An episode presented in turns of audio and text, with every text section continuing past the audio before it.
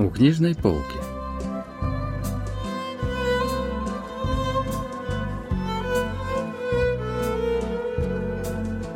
Рассказ «Дневник Анны» писательницы Чан Энчин.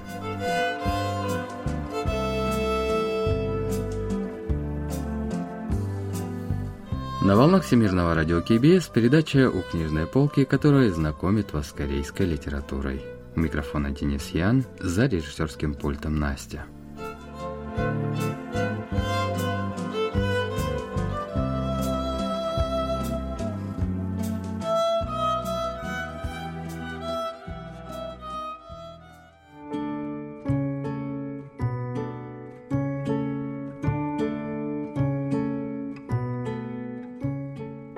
Анна была звонарем нашей маленькой деревенской церквушки.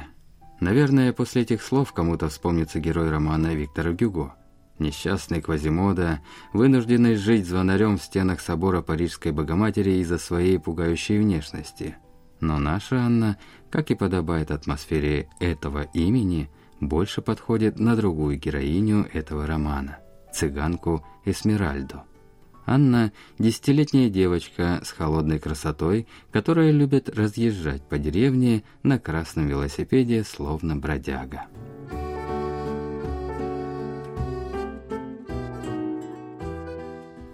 Рассказ «Дневник Анны» писательницы Чан Ин Джин был опубликован в 2020 году в сборнике «Твой кромный уголок». Действие рассказа происходит в маленькой деревушке вокруг католической церкви 60-летней истории. Староста церкви занимает эту должность уже 30 лет и считает звон в колокол своей важной обязанностью. Но однажды, прямо за несколько минут до рождественской службы, он силой потянул шнур колокола, но не смог его удержать из-за внезапного возникшего головокружения.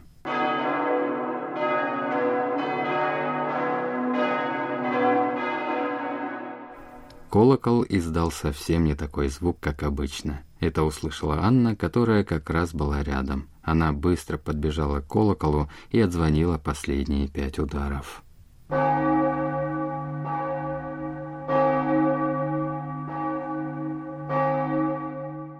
Тех пор вместо пожилого старосты в колокол стала звонить Анна. Мужчина относился к девочке с благодарностью и симпатией, поэтому однажды спросил ее, что она хотела бы получить. «Ручки. Подарите мне ручки, пожалуйста. Ручки, которые не стираются даже от дождя».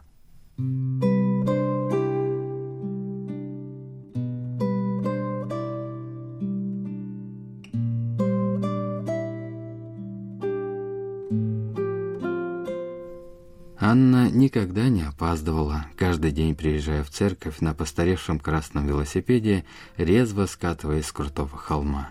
В колокол нужно было ударить 10 раз за 30 минут до начала мессы. Это был подготовительный звон к сбору. А потом прозвонить к началу мессы еще 10 раз за минуту до нее. После первого звона Анна должна была ждать 29 минут до следующего. Это свободное время она заполняла объездом всей деревни на велосипеде с присущей ей детальной наблюдательностью. Закончив звонить к началу мессы, она тихо выходила из церкви и возвращалась домой. Несмотря на исполнение столь важной для церкви обязанности, Анна не ходила на службы. Благодаря родителям, набожным католикам, сразу же после рождения она была крещена и получила имя Анна, которое так и осталось с ней. Однако уже год девочка не посещала даже воскресную мессу. Когда настоятельница прямо спросила Анну о причине пропусков служб, та ответила без колебаний. «Потому что нет денег». Она призналась, что всякий раз испытывала стыд в тот короткий промежуток времени, когда другие дети опускали сложенные в послушании руки в корзинку для пожертвований перед алтарем, а ей приходилось неподвижно сидеть на месте со склоненной головой. Неразговорчивая Анна впервые ответила на вопрос. Похоже, она хотела как-то оправдаться или объясниться.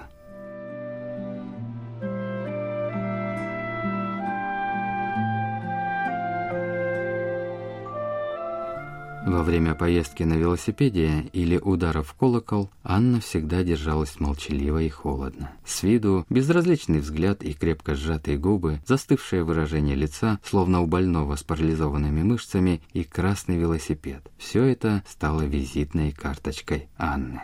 Год назад родители Анны уехали в путешествие по случаю десятилетней годовщины свадьбы, но погибли в аварии. Дядя девочки украл оставшиеся после родителей деньги и уехал в Америку. Местные жители узнали об этом из дневника Анны.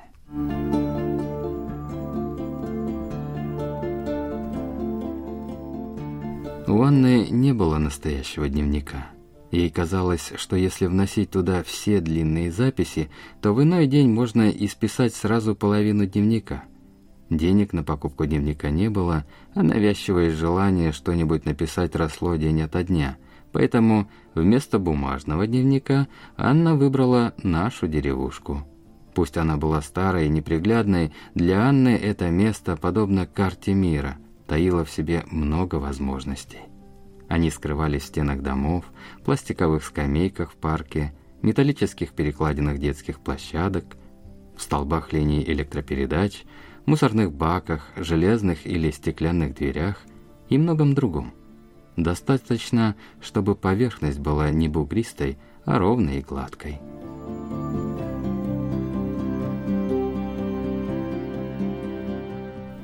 Впервые дневник Анны обнаружил агент по недвижимости господин Юн. В то время он сильно переживал из-за плохих слухов, которые ходили о нем в округе. Однажды он стирал надписи на своем здании, когда вдруг заметил написанную фразу «Дедушка из агентства недвижимости». Он начал читать заметку о себе и других людях, когда вдруг обнаружил важную деталь. На оставшиеся после зубной пасты деньги я хотела купить печенье-колечки, но сдержалась. Слухи пошли от давнего друга господина Юна, господина Чей из магазина Чинми. В записях Анны говорилось обо всем, что она подслушала в этом магазине.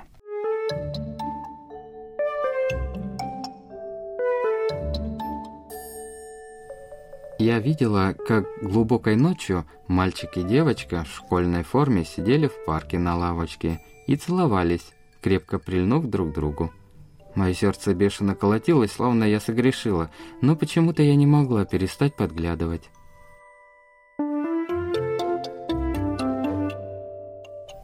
Я видела, как девушка из салона красоты «Модерн» кормила бездомную собаку. Та радостно замахала ей хвостом и с удовольствием поела. Вот бы девушка взяла к себе эту собаку.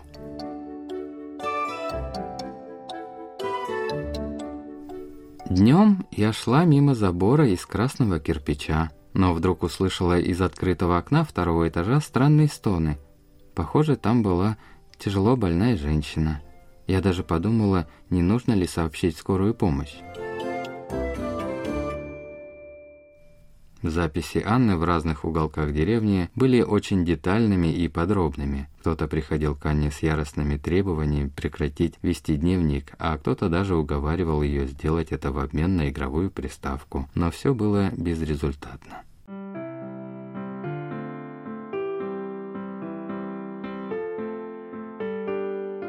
Из дневника Анны люди узнали много того, о чем раньше не знали. Школьникам захотелось узнать, кто любовно ворковал в парке, а родители старшеклассников хотя бы разок задумались, не их ли это дети. Люди стали дружелюбнее разговаривать с парикмахершей, о которой сложился нехороший стереотип из-за обычно сильного макияжа. При виде женщин со второго этажа дома с забором из красного кирпича теперь украдкой хихикали, мол, не та ли самая эта женщина. Если же мимо проходил холостяк, то люди избегали его, неодобрительно покачивая головой, как будто он действительно соответствовал своей плохой репутации. Многие оказывались в неловкой ситуации из-за записанной Анной правды. Но кто-нибудь из нас всегда говорил, что это наказание за собственное неэтичное поведение.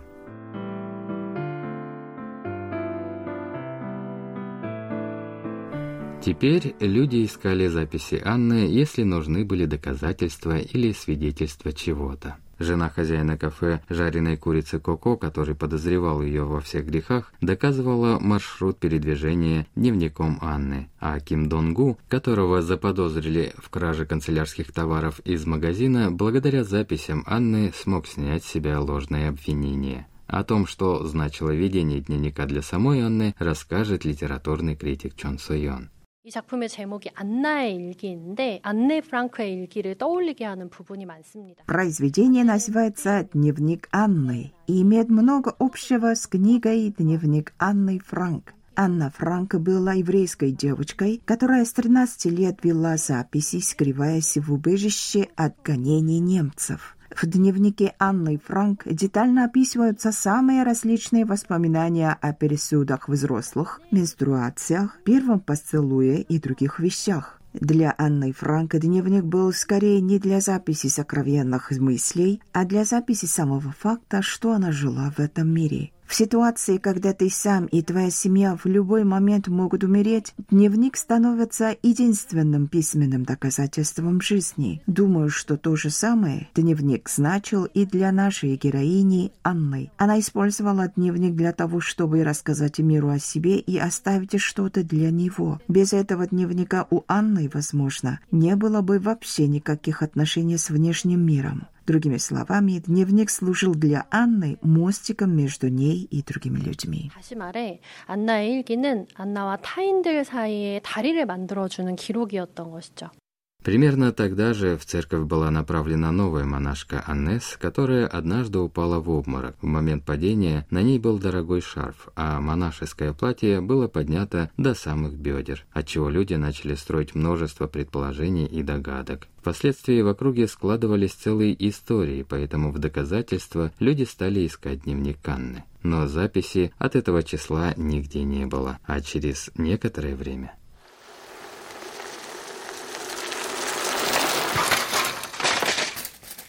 Однажды тормоза на велосипеде Анны не сработали, и она врезалась в стену по дороге на утреннюю службу. Хромая девочка еле успела прийти вовремя, чтобы позвонить в колокол. Кто-то даже предположил, не специально ли Анне сломали велосипед, а через несколько дней колокол перед утренней службой так и не прозвонил. Староста поспешил к колоколу и увидел Анну, которая лежала окровавленной на лужайке.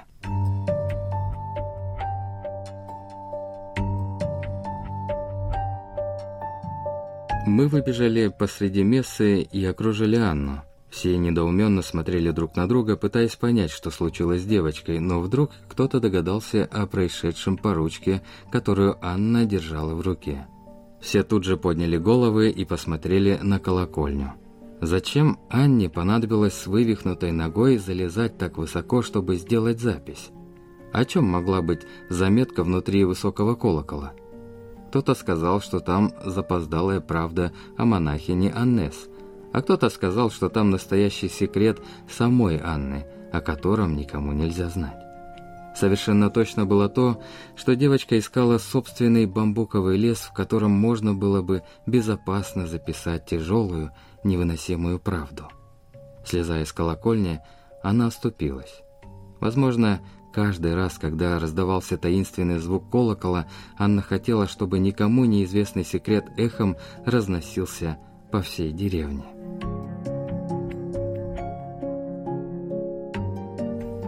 Анне сделали операцию, и через месяц она снова появилась в церкви в инвалидном кресле. Люди старались увидеть какие-то изменения, но в ее холодном выражении лица ничего так и не изменилось.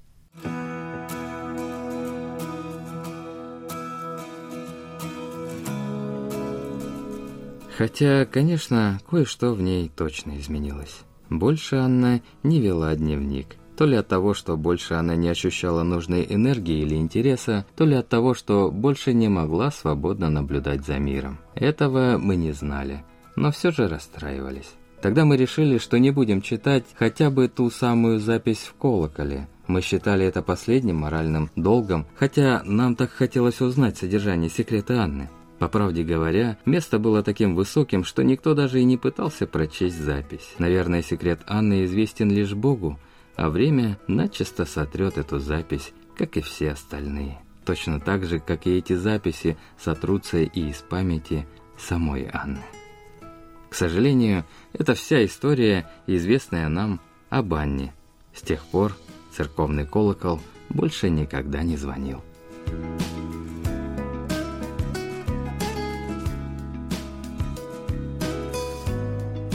Вот что говорит о последней сцене литературный критик Чон Сайон.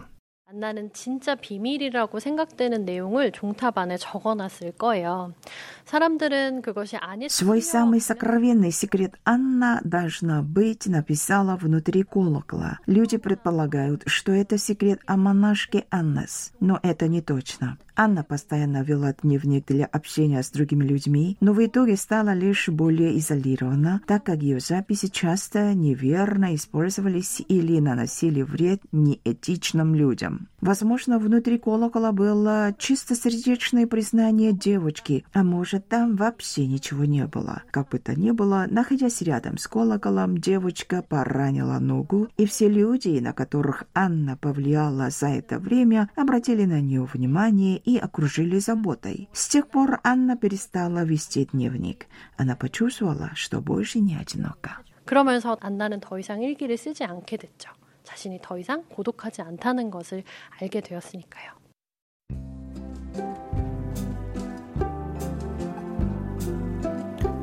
На этом мы заканчиваем рассказ о произведении «Дневник Анны» писательницы Чан Ин Джин. Спасибо за внимание и до встречи через неделю.